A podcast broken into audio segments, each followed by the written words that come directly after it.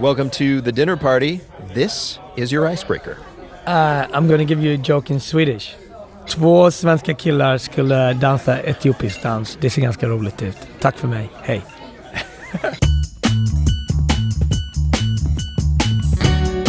Hopefully that was family friendly. I'm Rico Galliano. I'm Brendan Francis Newnham, and from APM American Public Media, this is The Dinner Party, the culture show that gives you an edge in your weekend conversations. You just got a joke from the Swedish raised Marcus Samuelsson, star chef at the Red Rooster in Harlem. That'll help break the ice if you are at a dinner party in Sweden. and lucky you if you are. Yeah, later we will speak with Marcus about his new book, Yes Chef. Also coming up, Anna Gunn from TV's Breaking Bad is here.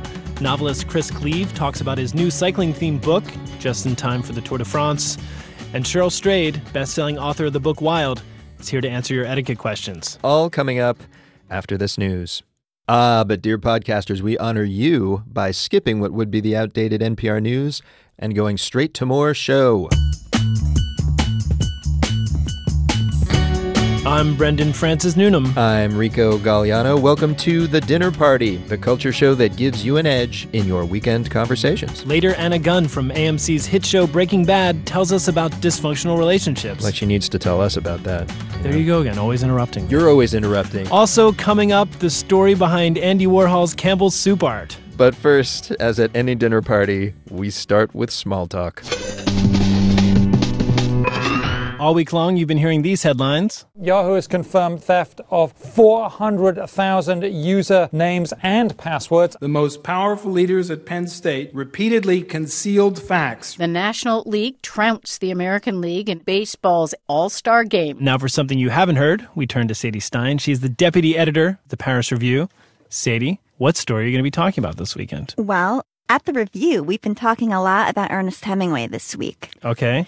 Among other things, Isn't that what you always do at the review? minute to minute. Yeah, it's just what's new with Hemingway. But this week there was something new, a couple of new things. The Michigan Hemingway Society has organized a formal tour in which they have marked 11 places of Hemingway interest across the state. What is his connection to Michigan? I think of him as like Paris or. But he spent some time there every year until his marriage. really? With his first marriage. First of four. Yeah. So, In fact, I think he actually married Hadley in Michigan. but this is like pre-cool Hemingway, though, right? This is early Hemingway, but um, if hey, if you're a real fan, there is no lesser part of his life. This is formative. True, but I, I mean, I will say though that Michigan already kind of has a claim to literary giants. You had Arthur Miller went to uh, the University of Michigan, and uh, and Iggy Pop.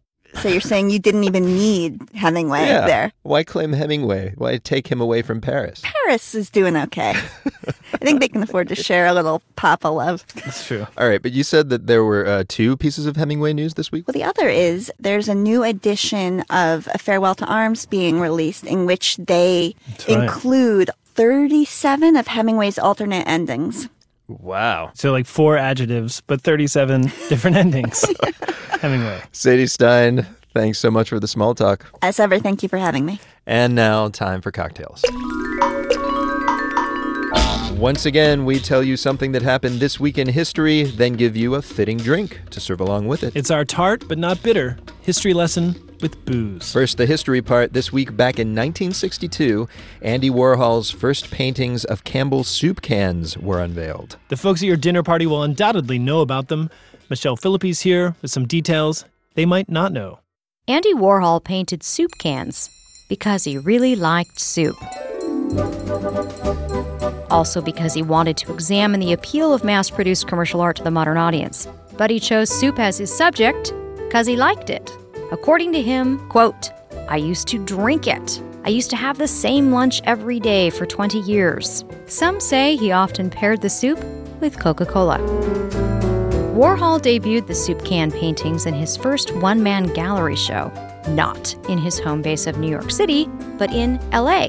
He got a checklist of every kind of soup Campbell's made and churned out a silkscreen portrait of each can. Then he displayed them on a little ledge, kind of like products on a grocery shelf. The art world reacted with curiosity and amusement. A nearby LA gallery put a stack of actual Campbell soup cans in the window with a sign that read, Get 'em cheaper here, three for 60 cents.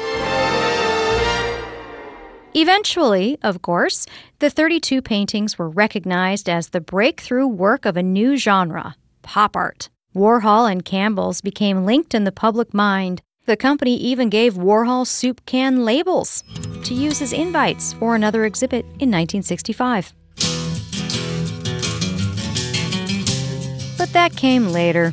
At that first gallery show, Warhol only sold six of the paintings.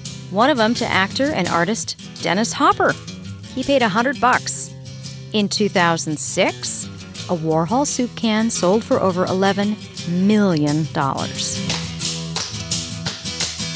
So that was the history. Now for the drink to serve with it. I'm here at Chef Jose Andres's restaurant Bazaar in the SLS Hotel Beverly Hills.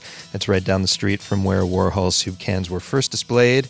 Rob Floyd is lead bartender here. Rob, what cocktail did this inspire you to make? I immediately got in touch with Jose Andres, and um, we decided to use uh, really fresh tomato water. Kind of like Campbell's tomato soup. Exactly, exactly. Did you put Coke in there with the tomato? I didn't. I didn't. I wanted to. I, but I thought it was really interesting that he said either Prince or Pauper, it tastes the same.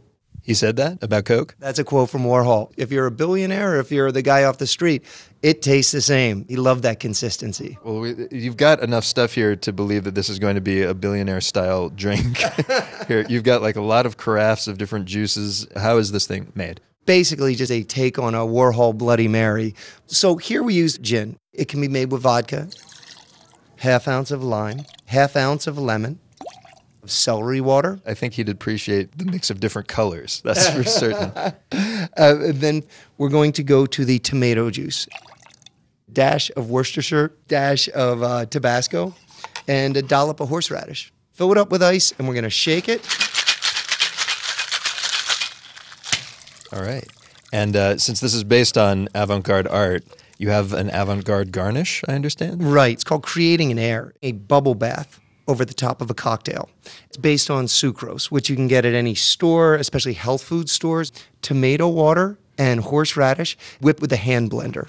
All right, so that goes on top, and you're stirring the whole drink with a celery stick, which is sort of like a paintbrush, maybe, the leafy part. All right, here we go. Oh, man. Extremely light. It's like sipping a cloud. That's beautiful. Now, here's the thing, though, to keep with the theme, can you replicate that 32 times for me right now? Absolutely. We'll see if we can finish all 32 together. Uh, yeah. So, Brendan, two things.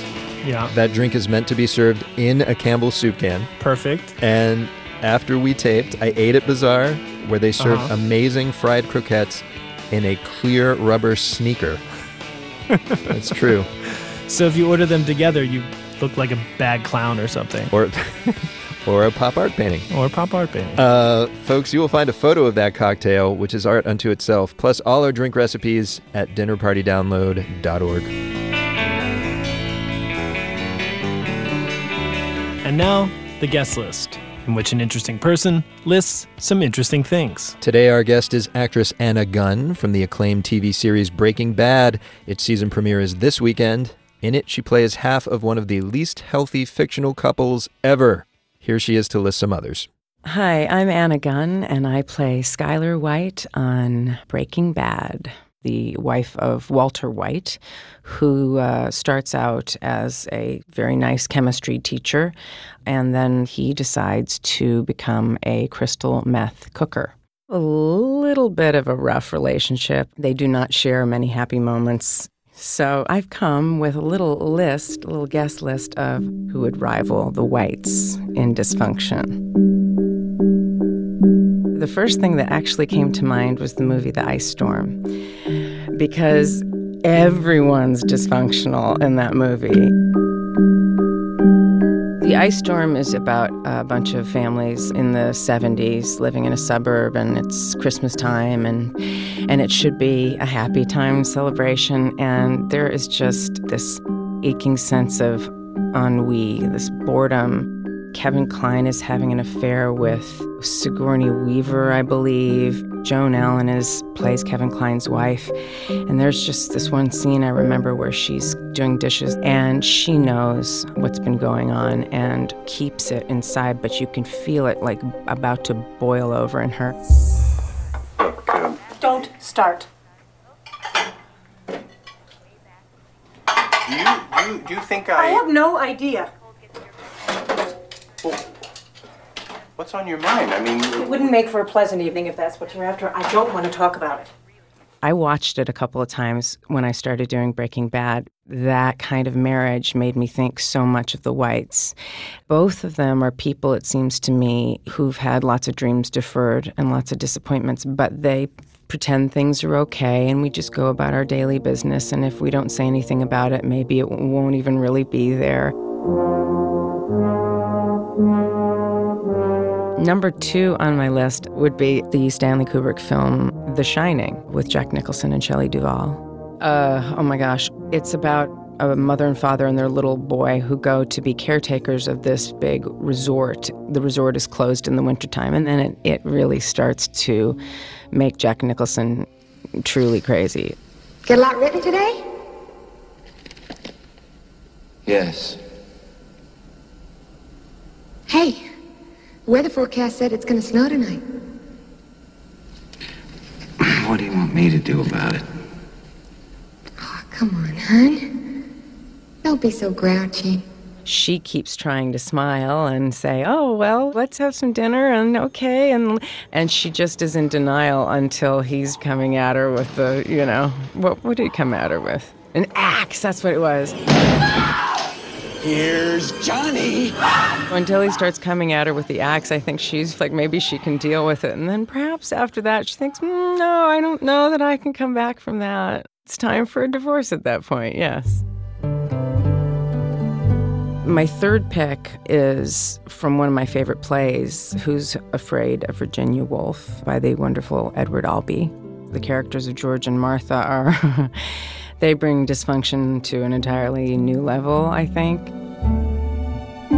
The plot really is just they invite a couple who've just moved to town over for a drink, a little getting to know you party, and all hell breaks loose. Lots of buried truths are exposed and hurled about like weaponry. Stop it, Martha. Like hell I will. You see, George didn't have much push. He wasn't particularly aggressive. In fact, he was sort of a flop. A great, big, fat flop. Oh, stop it, Mother. I hope that was an empty bottle, George. You can't afford to waste good liquor.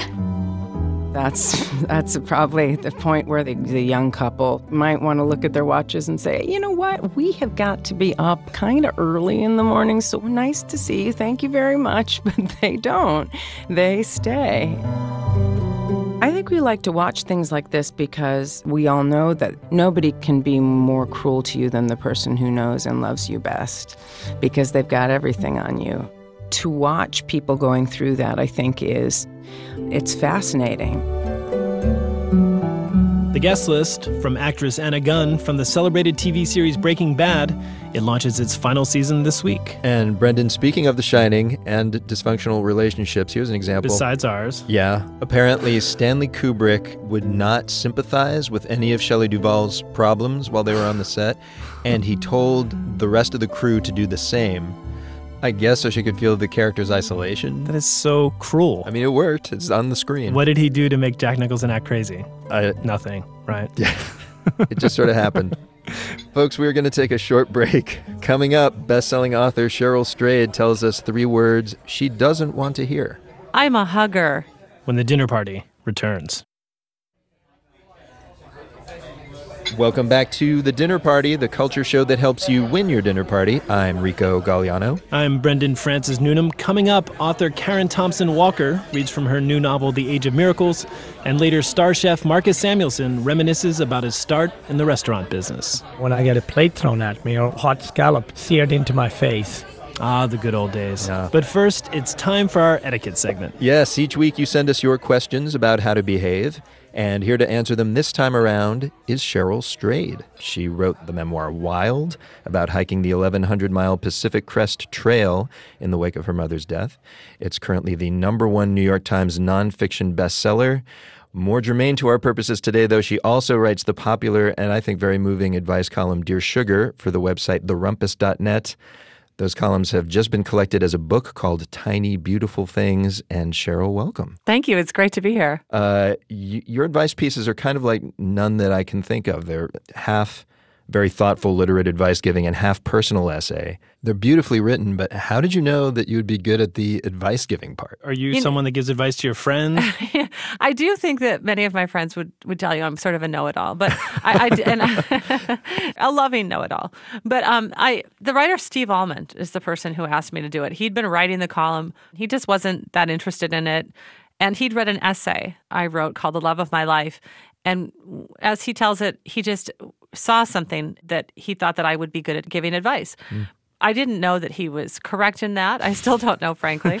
But I, I just said, okay, sounds good. It is interesting. In one of the early columns in this book, you talk about time you spent counseling troubled teenage girls. Your readers really seem to have embraced your advice, but you have said that you don't plan on doing this forever and that you couldn't do it forever. Why not? In fact, it seems like you could have a, like a second career as a therapist.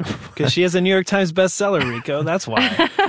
well, oh no no you mean will i ever become a therapist no Yeah. i can't see that though it's interesting because sugar uh, has a lot of fans who are therapists i i, I get a lot of emails from Really?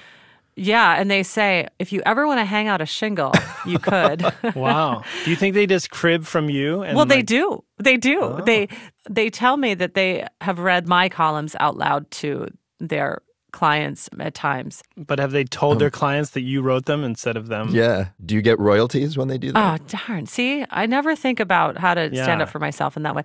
But, you know, it's interesting. I met a therapist last week. She came to one of my readings and she said, you know, you get to do the work that we all went into psychotherapy to do, but that we can't truly do.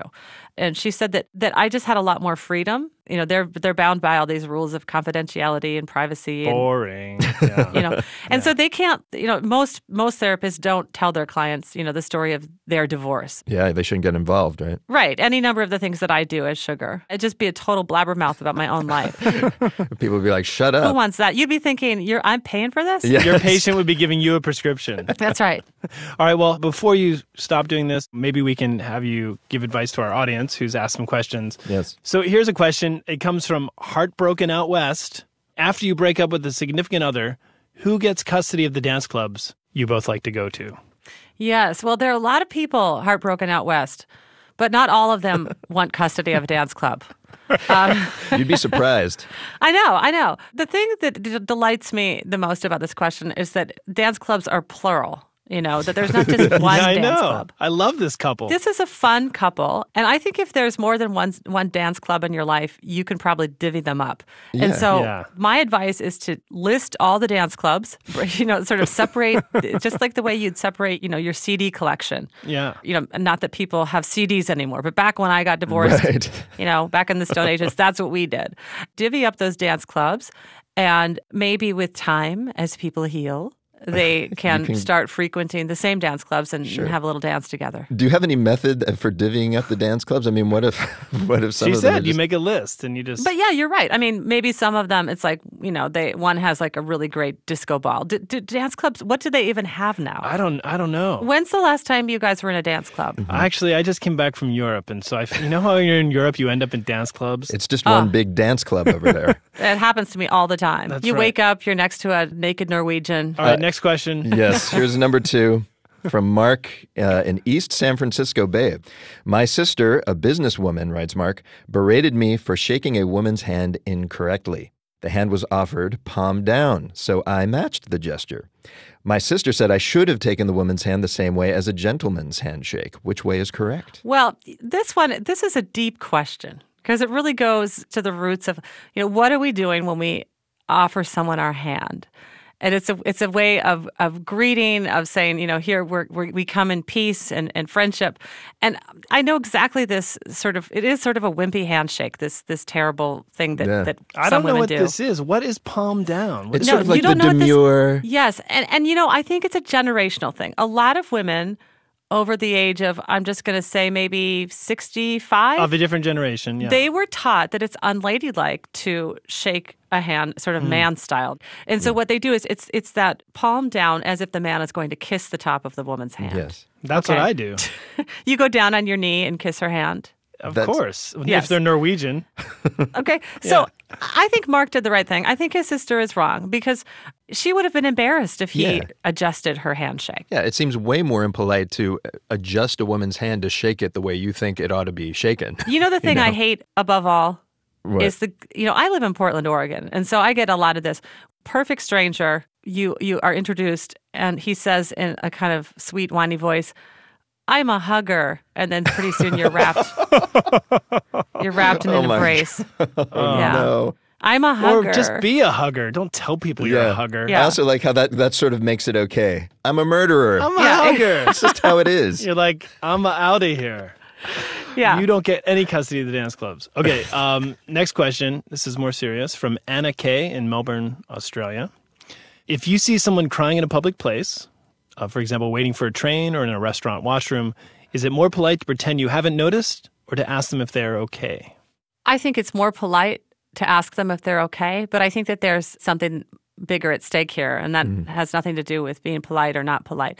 And that is really, you know, making that human connection with someone in their moment of need. I think it's a really powerful and kind thing to do. I've been, a, I've had a couple of experiences in my life where I was publicly crying. Embarrassed about it, like most people are when they're crying in public. And, you know, your main feeling in that moment is, you know, please don't look at me, please don't acknowledge me. But I think also uh, there's something about somebody daring to break through that. Uh, one time I was crying. I was a teenager actually, and I and I was crying publicly. And this man just came up and knelt down beside me. I was sitting in a chair, and he just said very quietly to me, "It's going to be okay." And then he got up and walked away. And uh, that was incredible. I never forgot that moment. It was. You're it going was to make very, me cry. Yeah, it was very beautiful. Rico, it's not going to be okay if you cry. It's not going to be okay. So I think I think that you should really take that chance. I mean, you don't have to offer, you know, a counseling session. Just do you need anything? Usually the person will say no, but thank you. And there's just that little opening and that person knows that that you're concerned, that you're not indifferent. Well, someone who is definitely not indifferent to strangers' problems is Cheryl Strayed, aka advice columnist Dear Sugar. Cheryl, thanks so much for telling our listeners how to behave. Oh, thank you. It was really fun.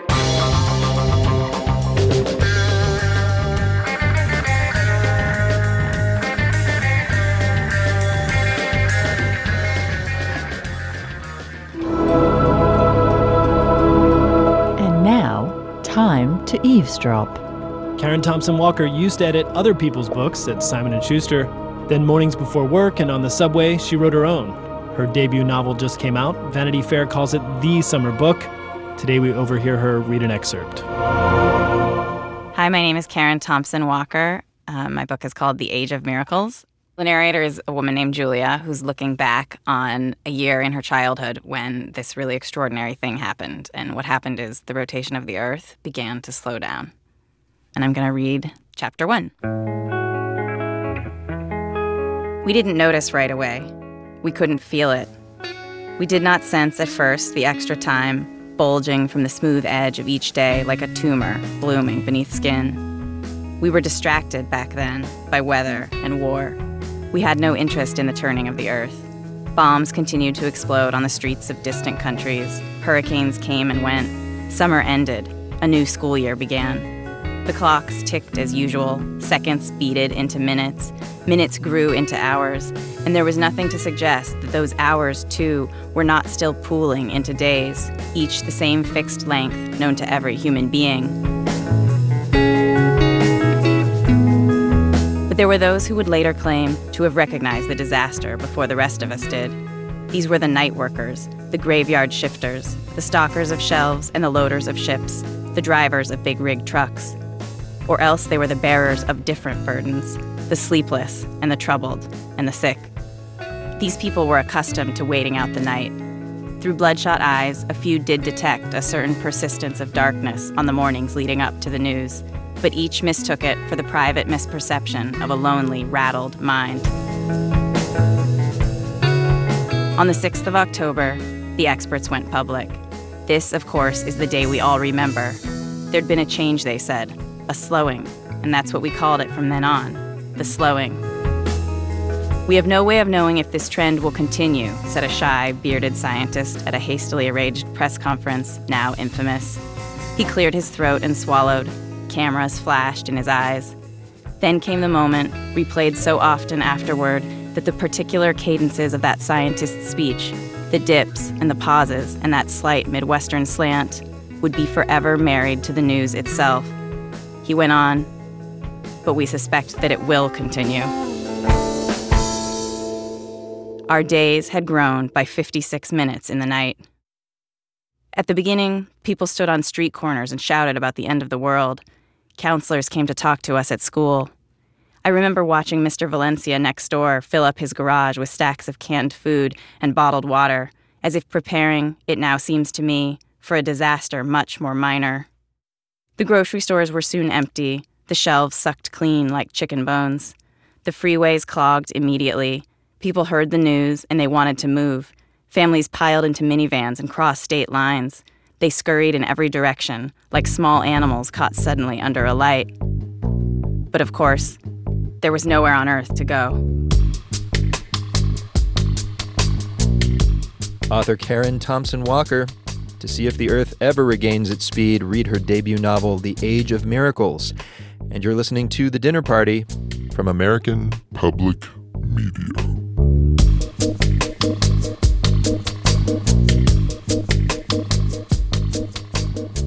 And now it's time for Chattering Class. This is the part of the show where we talk to someone who knows something that we don't, so if the topic comes up in conversation, we can hold our own. Today, the topic is folk singer Woody Guthrie. He would have turned 100 this Saturday, uh, and people will be celebrating his centennial worldwide. Our teacher is award winning Woody Guthrie biographer Ed Cray. His book about Guthrie, Ramblin' Man, was just released in paperback. Ed, thanks for joining us. My pleasure, Brendan. I wanted to start by talking about This Land is Your Land, which is a Woody Guthrie song that people are familiar with, even if they didn't know that Woody Guthrie wrote it. Uh, it's a song sung by school children across America. Most people think of it as a patriotic tune that celebrates America, but that wasn't really the spirit in which Woody wrote it. Can you tell us a little bit about how and why the song was written? It was written in reaction to Irving Berlin's song, God Bless America, which was a big hit at the time with Kate Smith singing it. And Woody was very upset with the song because, it, first of all, it's saccharine and cloying at best. and second of all, it didn't deal with the people Woody knew the migrant workers who were starving, literally, who slept in ditches or under bridges. Woody used to brag he had a, a, a family member under every bridge in California. he wrote it in reaction to the uh, Irving Berlin song and then edited it. And he, what he did, and this is really important understanding Woody, he cut out the sour verses uh, huh. to the song. And what we have now are the four stanzas that survive uh, Woody's editing. Can you recite from memory one of the stanzas he's cut out? Let's see. In the uh, shadow of the steeple, I saw my people. They stood there hungry. God uh, didn't bless America for them. Right. Uh, that's a very crude uh, approximation, but the you get the notion. What about his personality made him remove that part? Let me put it this way: to understand Woody and his music and his life, there are three characteristics I believe that leap out. Okay. One is Woody's humor even in his darkest songs, for example, Pretty Boy Floyd, he wrote, Some will rob you with a six gun and some with a fountain pen. Even when he was being pointedly critical of some aspect of, of uh, life, there was humor in it. Yeah. The second thing, and he learned this, I believe, from his father, he was incredibly optimistic. And the proof of it was he once wrote an aphorism that all man is is a hoping machine.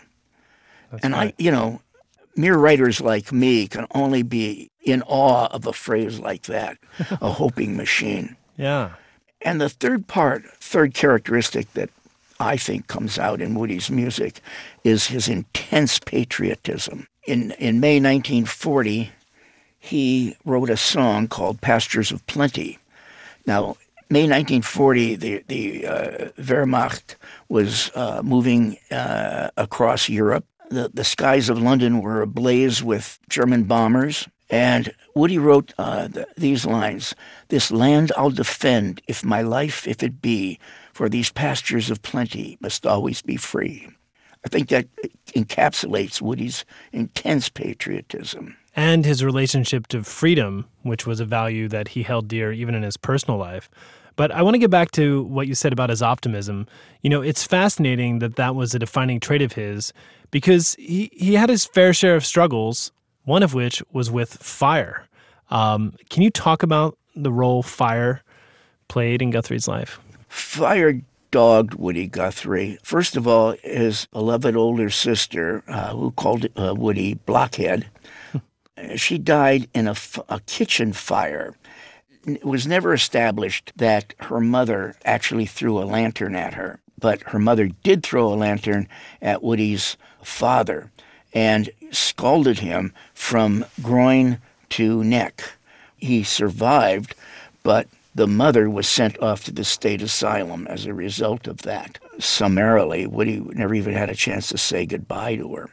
And then f- fire again destroyed a, a, portion of Woody Guthrie's uh, life when his oldest child, by his second wife, uh, Marjorie, Kathy, was killed in a house fire. Finally, Woody couldn't play uh, guitar because he burned himself by throwing gasoline on a fire when he was uh, traveling with his third wife. That rendered him unfit to hold a guitar or play one. You mentioned his third wife there, and I think it's worth pointing out that Woody followed his passions, as it were. You know, despite his good humor and love for his fellow man, he could be quite cavalier in his treatment of people close to him. Oh yeah, yeah. Woody could go out for a pack of cigarettes and uh, disappear for two weeks, or he would book events and never show up. Uh, he would borrow guitars without any thought of ever returning them. So he was not, in that sense, a trustworthy person, but he certainly was a great entertainer.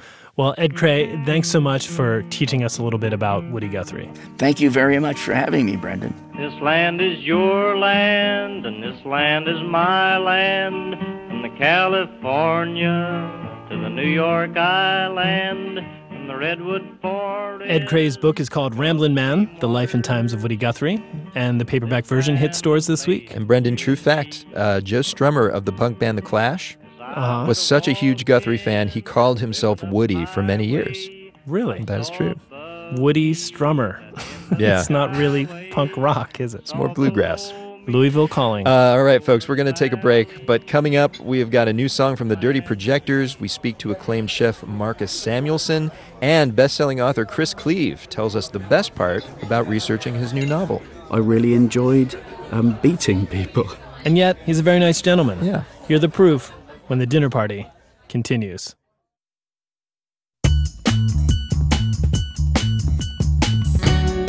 Welcome back to The Dinner Party, the show that gives you an edge in your weekend conversations. I'm Rico Galliano. I'm Brendan Francis Newnham. In a few minutes, we hear a new track from New York's smart art pop band, The Dirty Projectors. Rhymes. And author Chris Cleave tells us about the most widespread addiction among athletes. Amazingly, it is neither steroids nor cliches.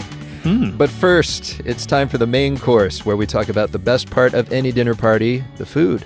So, Rico, Marcus Samuelsson is one of the most popular chefs in the country. Yep. He won the TV show Top Chef Masters in 2010. He won the James Beard Award. He cooked the first state dinner of the Obama administration. That's right. Minor he's a, accomplishment. He's a big deal, is what we're saying. Mm-hmm. Well, he just published a memoir called Yes Chef. And in it, he talks about being born in Ethiopia, his adoption by a Swedish family. Wow. But what's most interesting in the book is the window it provides into how chefs are trained in Europe. Yes. It's a super intense world. Uh, when I spoke with him this week, the first thing I asked him was if I should call him chef. Well, uh, you can call me Marcus, you know, uh, that, that, that would work. Okay. Or chef. The reason I asked is because in your book, you discuss your training at great length. And one thing that stands out is the rigid hierarchical structure of the professional kitchen. You know, it's almost like a military atmosphere. And for example, it becomes ingrained in all young cooks to simply say yes, chef, to anything the head chef says. And I wonder why does there have to be this structure? I mean, is it necessary for it to be so rigid? Well, I think first of all, I think chefs are it's completely it's a sensitive craft. When you are cutting foods and it's sensual and sensitivity and it's a lot of emotions to it. Mm-hmm. And to do that when you have hot oil and knives and a grill, you truly need some structure because there are some dangerous aspects, which I talk a lot about in Yes Chef in, in cooking as well. Yeah. And it's sort of in that mix match between those two worlds. That's where this brigade came up and this hierarchy came up of you, you just say yes, chef to chef because he or she has to be crystal clear to their staff what they mean. You know, yes, it's very liberal in many ways. It's a creative process, but uh, in the kitchen, it's pretty much a dictatorship. So you went to culinary school in Sweden, uh, and then you trained at that fine hotel in Switzerland. You also trained at some other places. Eventually, you worked at a restaurant in France that had Michelin stars, and all these top-notch places. And what I found fascinating was that you were paid almost nothing for any of these gigs for years and years. You know, sometimes you only made two hundred dollars a week. Sometimes you didn't earn anything. Why is that the case in the restaurant world? And how is that acceptable? Well, it's about the hidden paycheck. What's the hidden paycheck? The hidden paycheck is everything you learn, just like everything. I learned everything in life. Those kitchens were my Harvard. Those kitchen was my master's. So if I flip that, I have to say I came out with very low debt. It was cheaper than than than an American Ivy League school. Another fascinating part of your tradition is called staging. This is kind of an odd part of what it means to be a chef. Can you explain what staging is to people who don't know? Well, it comes from it comes really from stage and in the French word, and it's really about doing internships, being allowed into other chefs and other restaurants environment, and you get be given that incredible window into learning, learning, learning. Basically, um, one restaurant will have a great chef, and then they will call another restaurant and say, "Hey, can you take my guy for a week or for a month, Or for a and year. Just let him work for or a year and to work for free." Yeah. Now, now, now, you're the executive chef of Red Rooster. Now you were, you know, executive chef at Aquavit. Is it hard when you're a boss to give up your best person for a month? I mean, that's got to be hard. Well, you know, part of being a chef is that you go from mentee to mentor, right? And when the team is giving you everything, 16 hours a day, when they're committed, understand the hidden paycheck, your job is then to put them to the next step and guide them to the next step in life. Some, and that is most of the time after two years to let them go. Six, seven years later down the road, they're probably coming back if you did it right. Um, and the, our world still works like that. That's fa- fascinating. And that's what you make clear in your book. There's this honorable, yeah, there's this like honorable notion about how you treat people. And it's so funny when you see TV shows about cooking, they see people screaming, but they don't focus also on the love and the mentorship, you know? That's one side. I'm like, the reasons why you can go hard on somebody is because it's total trust, right? It's total trust. When I made a mistake and I and I get a plate thrown at me, or when I got a scallop, hot scallop like seared into my face, you know, it sounds as crazy as that sound. I, I knew I made a mistake. You know, it's a crazy, crazy thought, but it is. yeah, mind you, I never thought that was done to me with any other reason that I screwed up that day. Yeah, there was no malice. It wasn't like, oh, they do that because I'm black or they do that because Yeah. I'm the youngest. No, no, no. I screwed up, own it, Yeah. and then w- there will be less scallops in my face. Yeah. well, well, it's interesting. Uh, So you're so you're mentioned. You know, you mentioned that you're black, which maybe some people in our radio audience do not know, um, because it's radio. Um, and in your book, you talk a little bit about race. Yes, you know, it's a, a little bit. theme. Yeah, I think it's All right, a- you talk you talk a lot about race. Yeah. When when you discuss kind of what it means to be a black chef in America, you talk about how there still aren't a lot of black top chefs. In fact, you say that there are more black men and women who are partners at law firms Yeah. than black men and women who are executive chefs. And you have some interesting ideas about why this is. Can you kind of share them with us? if you've always been the serving tribe without recognition about it, right? It has a different stigma. You know, I didn't work to put you through college in order for you to go back and do what my grandmother did. And that stigma is that that black people have been the servant tribe in our in, in this country. So it they wanted to. We then wanted to do other things. We wanted to be lawyers, doctors, um, academia, and then there was also some. You know, I think a lot of immigrants had easier time to get loan from the banks than African Americans, and I I don't think in the history in a country, any other country has set it up easier for immigrants to get a bank loan than its own people. Well, we've been discussing your training and your thoughts on race, and although those things make up a good part of the book, the center of the story is your relationship to food. Yes. You are an adventurous eater. All throughout the book, you are eating snacks in Chinatown, learning how to cook in Ethiopia. Yeah. I wonder, what are you eating these days that makes you happy? Oh, yo, I'm. I just came back from K Town two days ago. Koreatown, okay. Yeah, I was like fascinated by this mall, and and the food in the mall is fantastic. It's everyday food, and I had like these wonderful, almost like snacks, like small sushi rolls with vegetables and a little bit of egg inside, and it was absolutely delicious. I just loved it, and it's like yes, chef.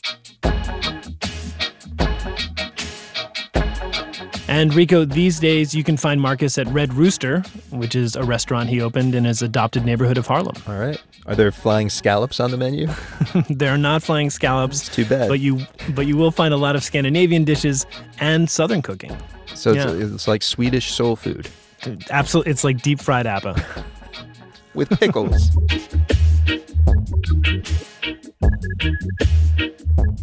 Our guest of honor this week is British author Chris Cleave.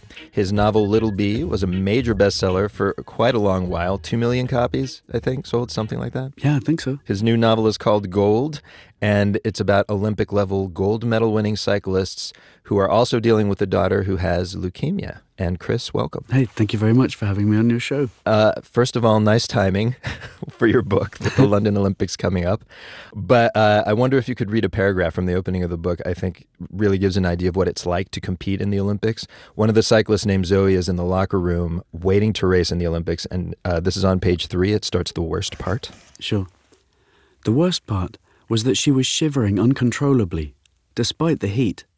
It was humiliating, and she couldn't make it stop. She was already suited and warmed up. She'd given a urine sample and 8 cc's of blood that must have been mostly adrenaline. She'd recorded a short, nervy piece to camera for her sponsors and signed the official race entry forms and pinned her race number to the back of her skin suit. And then she'd removed it and pinned it back on again, the right way up. There was nothing left now to occupy these terrible minutes of waiting. It is that is so evocative to me that whole passage. You also describe the kind of frightening sound of this huge stadium of people chanting her name. What kind of research did you have to do to to be able to capture that kind of visceral feeling? Yeah, I did uh, two things. Spoke with athletes, um, cyclists and runners for the most part.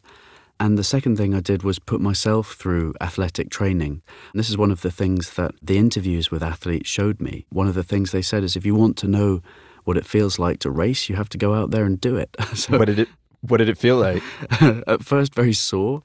I mean, in common with a lot of novelists, I think you know we're not the most athletic people No. at base. uh, I hope I'm not impugning my my fellow writers. No, Hemingway maybe had some brawn. Hemingway, look at his physique. I'd like to have seen him in a velodrome. That's um, true. Did you? I mean, did you actually get to the point where you were, you know, like competitive? Oh yeah, I mean, I trained really, really hard, and w- was quite surprised to find that I really enjoyed um, beating people. this is not something that I usually get in my line of work. No, You know, writing's one of those things. No one has to fail in order for your work to be good. Mm. But um, athletics, someone else has to be beaten. That was new territory for me, and I was very surprised to find that beast lurking inside me, crying out for, for fresh blood. It was it's a terrifying thing, and there's no there's no end to it. I think that's why I became especially fascinated with the characters of people for whom that becomes their drug. You know that they get really addicted to competition. They never really stop competing. Mm. You know, when the athletes cross the finish line, well, they're still psyching each other out, and they're still projecting strength and they're still undermining their opponent's weakness all the way until the next start line. You know, it never stops. It's such an addictive lifestyle. But then in the book, you also juxtapose that against these sacrifices that they're making for this girl who has leukemia. You've let me say you've you've said you're always looking for kind of the biggest story you can find to illustrate your favorite theme, which is quote that life is good and people are mostly kind to each other. I hope that this doesn't seem naive, but why why is that idea so important to you to get that across? Like so much literary Um, fiction is about the opposite. It's about the darkness of life. Well, I- I've I've been an angry and a cynical novelist in the past. I think my my first novel, Incendiary, was was a furious novel, Hmm. uh, very angry with a lot of things, including but not limited to myself.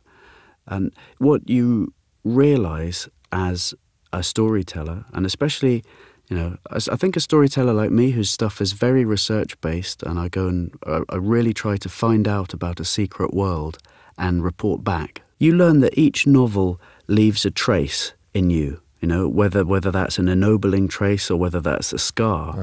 You you have to live with that, and your readers are also touched by it. And I got to this point that just to point out the stuff that's very obviously flawed about the world we live in, I don't really need me anymore to point that out to myself. and it's actually You've gotten the news for that. Exactly, you know. But it's interesting something you were saying earlier. Like you, it, it kind of changes you. I mean, did you feel that you were becoming an angrier person from writing angry prose? I was becoming a sadder person and a smaller person. Yeah, it, it does leave a trace, and I've learned that it's quite important for me to be able to look at myself and say, I, I wasn't just against everything, but I was also for something. Let me. Uh, we have two questions that we ask everyone on this show. The first one is: If we were to meet you at a dinner party, what question should we not ask you? what should you not ask me? What are you kind of tired of being asked? Um, why do you look so much taller in your author photo? Is that I- true? Like- I get I get that quite a lot. People expect you to be like seven feet tall? Mm-hmm. It's um. You've also got to to know that my author photo is a head and shoulders photo. Yes. it shows no torso or legs. So what people's perception of how tall I am uh, is based on I don't know what. I'm five foot seven. Every now and then, someone will will actually be genuinely shocked. so you're so much taller in your photo.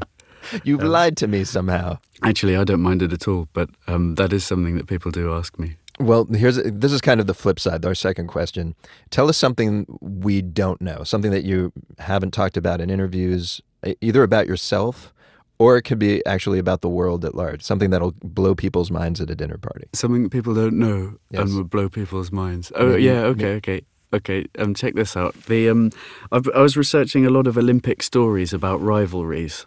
Okay. Um, when I was researching gold, and one of the things that I was reading about was the story, which a lot of people will be familiar with, of um, uh, Tonya Harding and Nancy Kerrigan. Of course, the two Olympic figure skaters, and Tonya Harding, of course, sort of like had someone break Kerrigan's legs, right? That, that's right. Effectively, you know, by by a proxy, ordered a, a hit on Nancy Kerrigan on her rival to have a, but not many people know what Tonya Harding did next.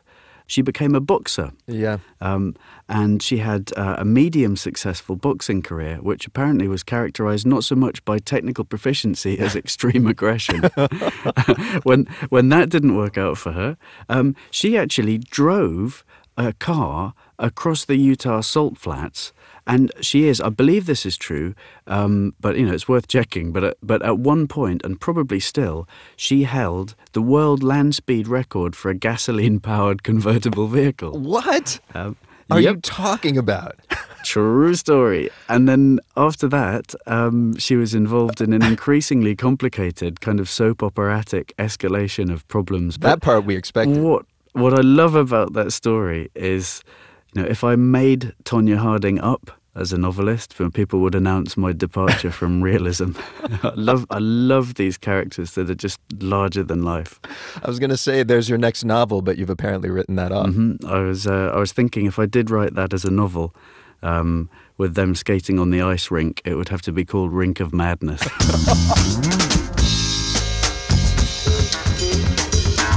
And Brendan, I checked. It's true. Tonya Harding holds the land speed record for what are called vintage gas coupe class cars. Wow. She got a 1931 Ford up to 81 miles an hour on the Bonneville Salt Flats. That is Fascinating. happened in reality. Do you know if the car happened to have a uh, triple axle? That's right. now I know why people break other people's legs. Uh, ladies and gentlemen, we have got a clip of Chris Cleave reading the opening of his novel Gold. It is only on our website, dinnerpartydownload.org. People today, it's insane. They don't know if they're coming or going. And that's the dinner party for this week, folks. Next week on the show, Jimmy Dynamite Walker from the classic sitcom Good Times will be here to answer your etiquette questions. We'll also hear from the band Passion Pit and much more. Jackson Musker is the assistant producer of the dinner party. Thanks also to Bill Lance, Brendan Willard, Peter Clowney, and Judy McAlpin. And now, before we leave you, it's time for One for the Road, a song to listen to on your way to or returning from this week's dinner parties. Earlier this week, arty pop band The Dirty Projectors released their latest album called Swing Low Magellan. Here's a clip of the first single. The song is called Gun Has No Trigger. Bon appetit.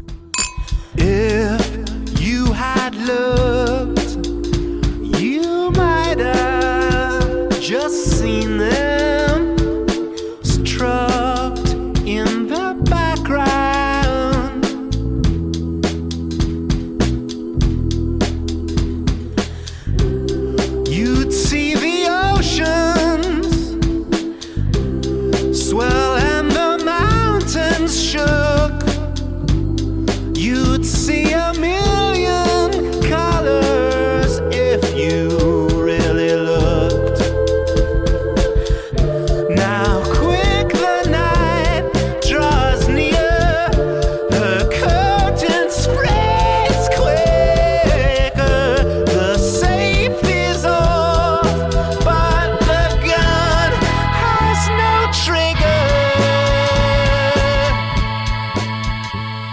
Thanks for attending the dinner party. I'm Rico Galliano. I'm Brendan Francis Newnham, signing off from the Frank Stanton Studios, home of the public radio business show Marketplace. Hey, stop using my microphone. And this studio is a mess. Yes, chef. Clean it up.